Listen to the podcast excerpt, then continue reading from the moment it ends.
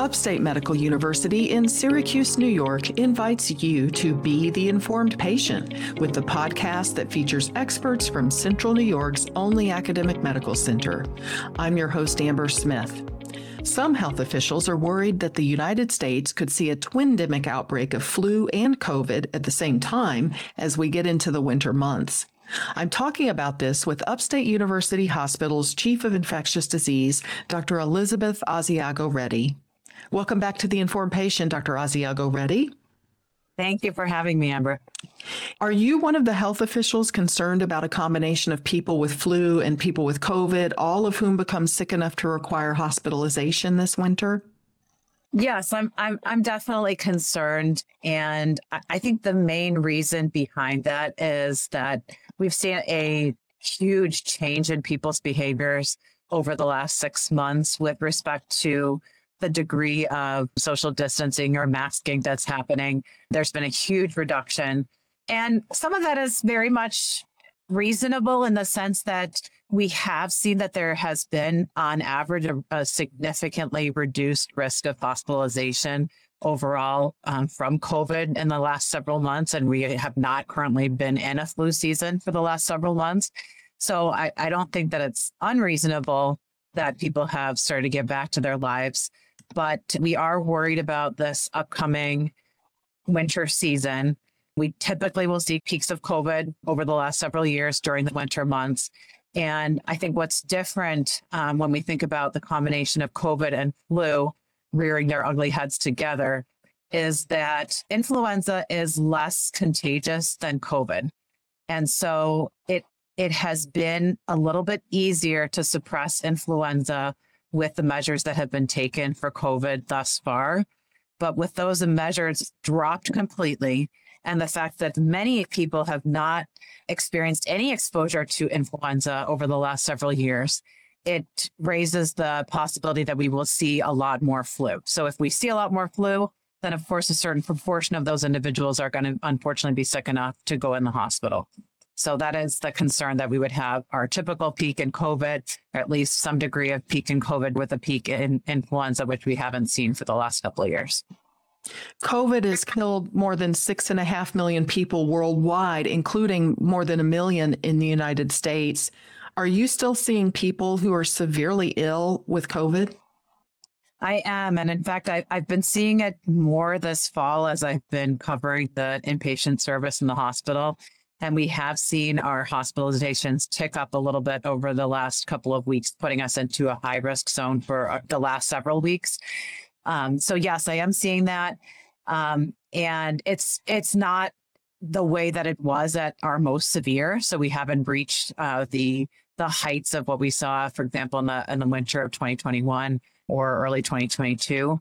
But yes, we are seeing some some significant increases, and we are still seeing people unfortunately really sick enough to end up in the ICU and to even die from COVID. It is still happening. Are these people who never got vaccinated? Certainly, the risk overall of death and hospitalization remains markedly increased for people who have never been vaccinated from COVID. And the data are available on the CDC website as, as well as several other websites.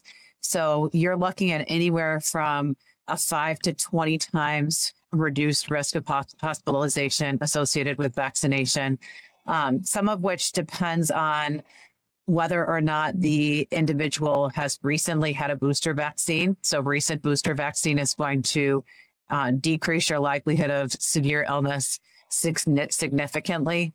Um, and then also whether or not the individual has experienced past episodes of, of COVID infection. So, it is true that there's some cumulative immunity from illness that has occurred as well.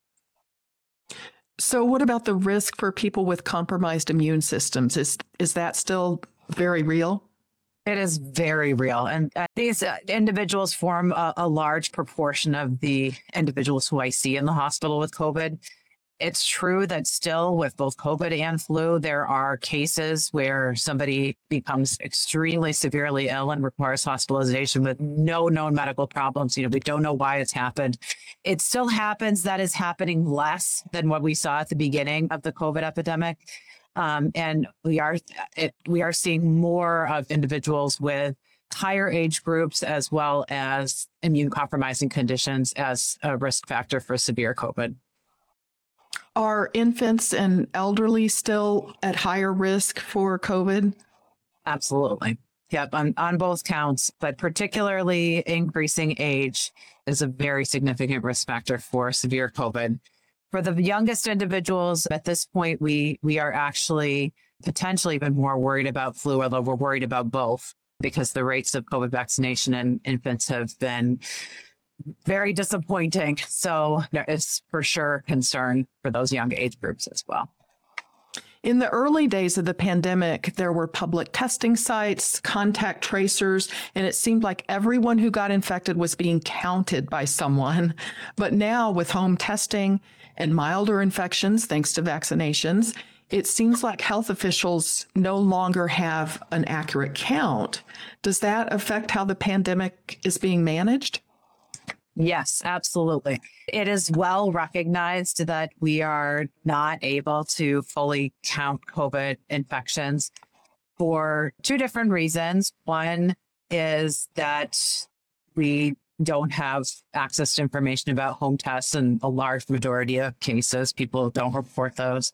Um, and then the other is the recognition of the number of people who are having asymptomatic COVID infections, which is extremely high. So some data suggests that up to 50% of Omicron infections may be asymptomatic, and yet those individuals could still transmit illness. So we, we really don't know the exact numbers of people. So what we've started to look at to get a better sense is actually the hospitalization rate. So hospitalization rates have become a critical component of making a decision as to whether an area is is high risk or not high risk. So as we see overall the level of severe illness declining, even when numbers of cases are high, what becomes most important is have we preserved our ability to hospitalize those who need to be hospitalized by having room in the hospitals and adequate staff to care for them?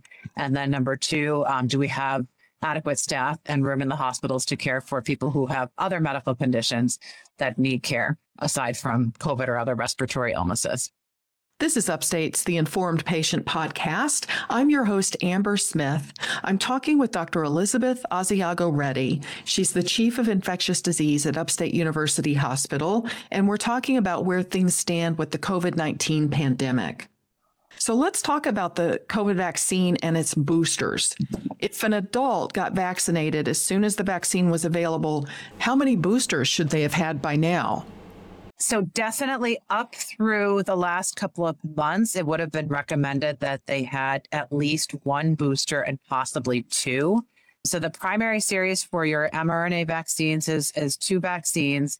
Most individuals did receive mRNA vaccines, so I'll focus on that. And then after that, all individuals would have been recommended for a booster or a three dose series if they're a child.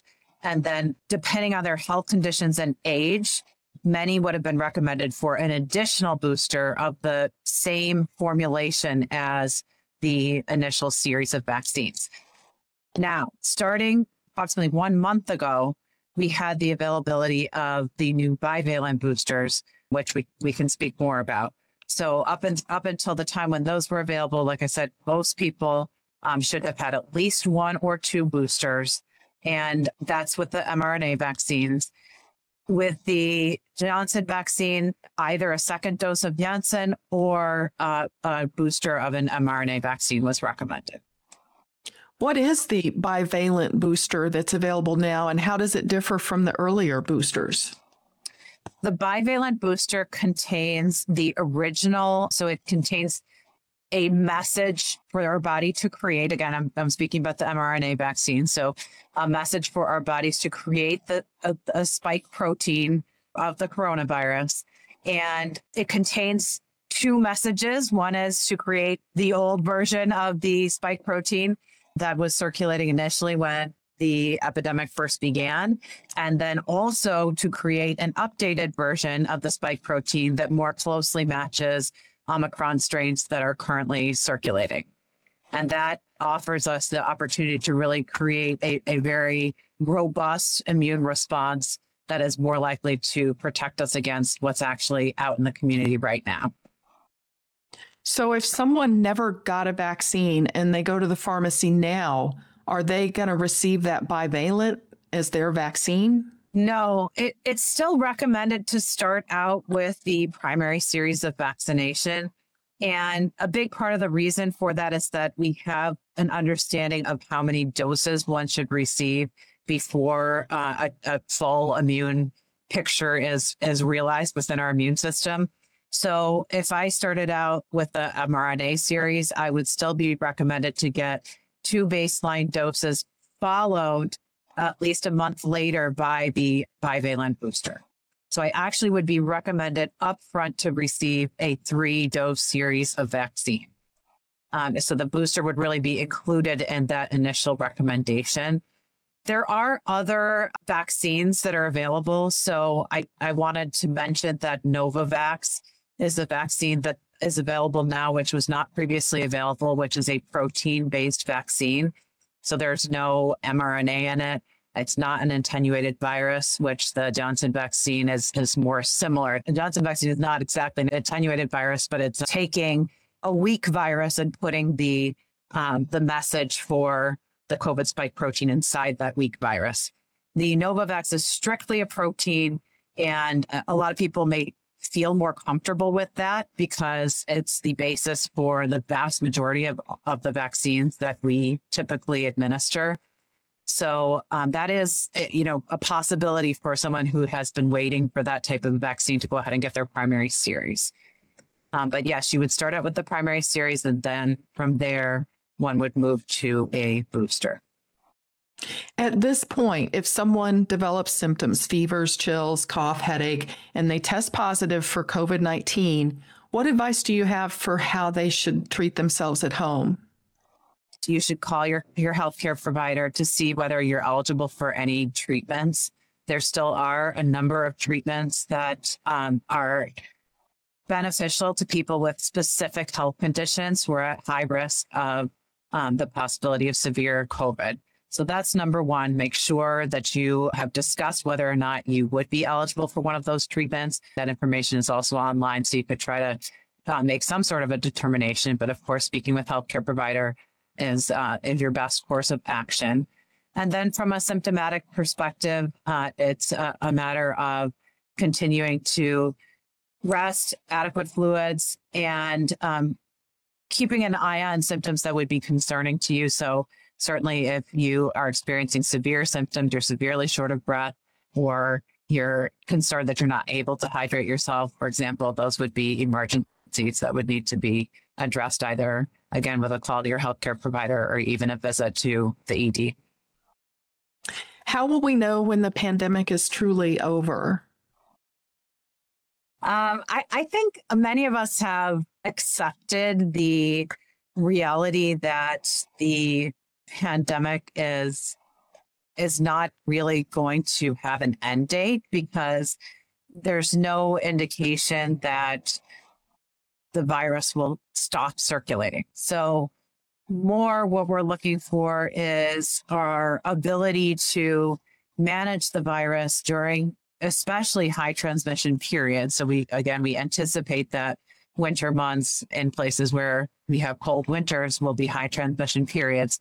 So we want to be able to manage those to an extent where as few people as possible experience severe illness. And those who do experience severe illness are managed to the best extent of our abilities with you know, available treatments and need for hospitalization if, if need be.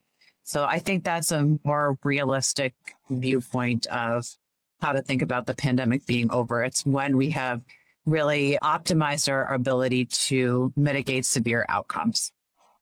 As an infectious disease specialist, when you look back at the last three years, what surprised you the most about the pandemic?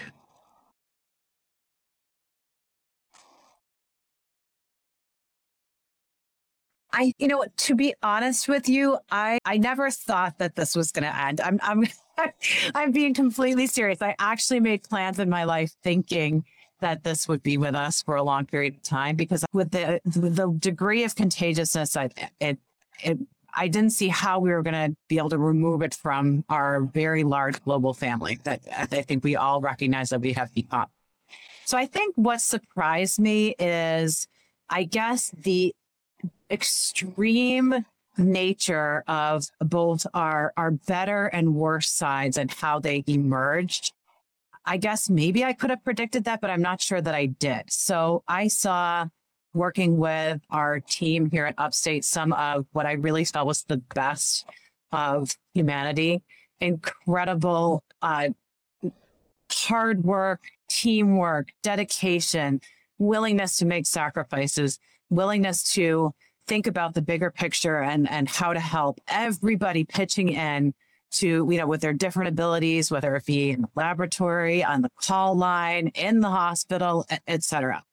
And that on the other hand, of course, we saw a lot of acrimony, dissent, you know, um, anger, fear. So I, I think that, to be honest with you, is, is what surprised me most, more so than any of the hard scientific aspects of the pandemic. Dr. Asiago Reddy, I appreciate you making time for this interview. Thank you. Thank you so much. My guest has been Upstate University Hospital's Chief of Infectious Disease, Dr. Elizabeth Asiago Reddy. The Informed Patient is a podcast covering health, science, and medicine brought to you by Upstate Medical University in Syracuse, New York, and produced by Jim Howe. Find our archive of previous episodes at upstate.edu/informed. This is your host Amber Smith, thanking you for listening.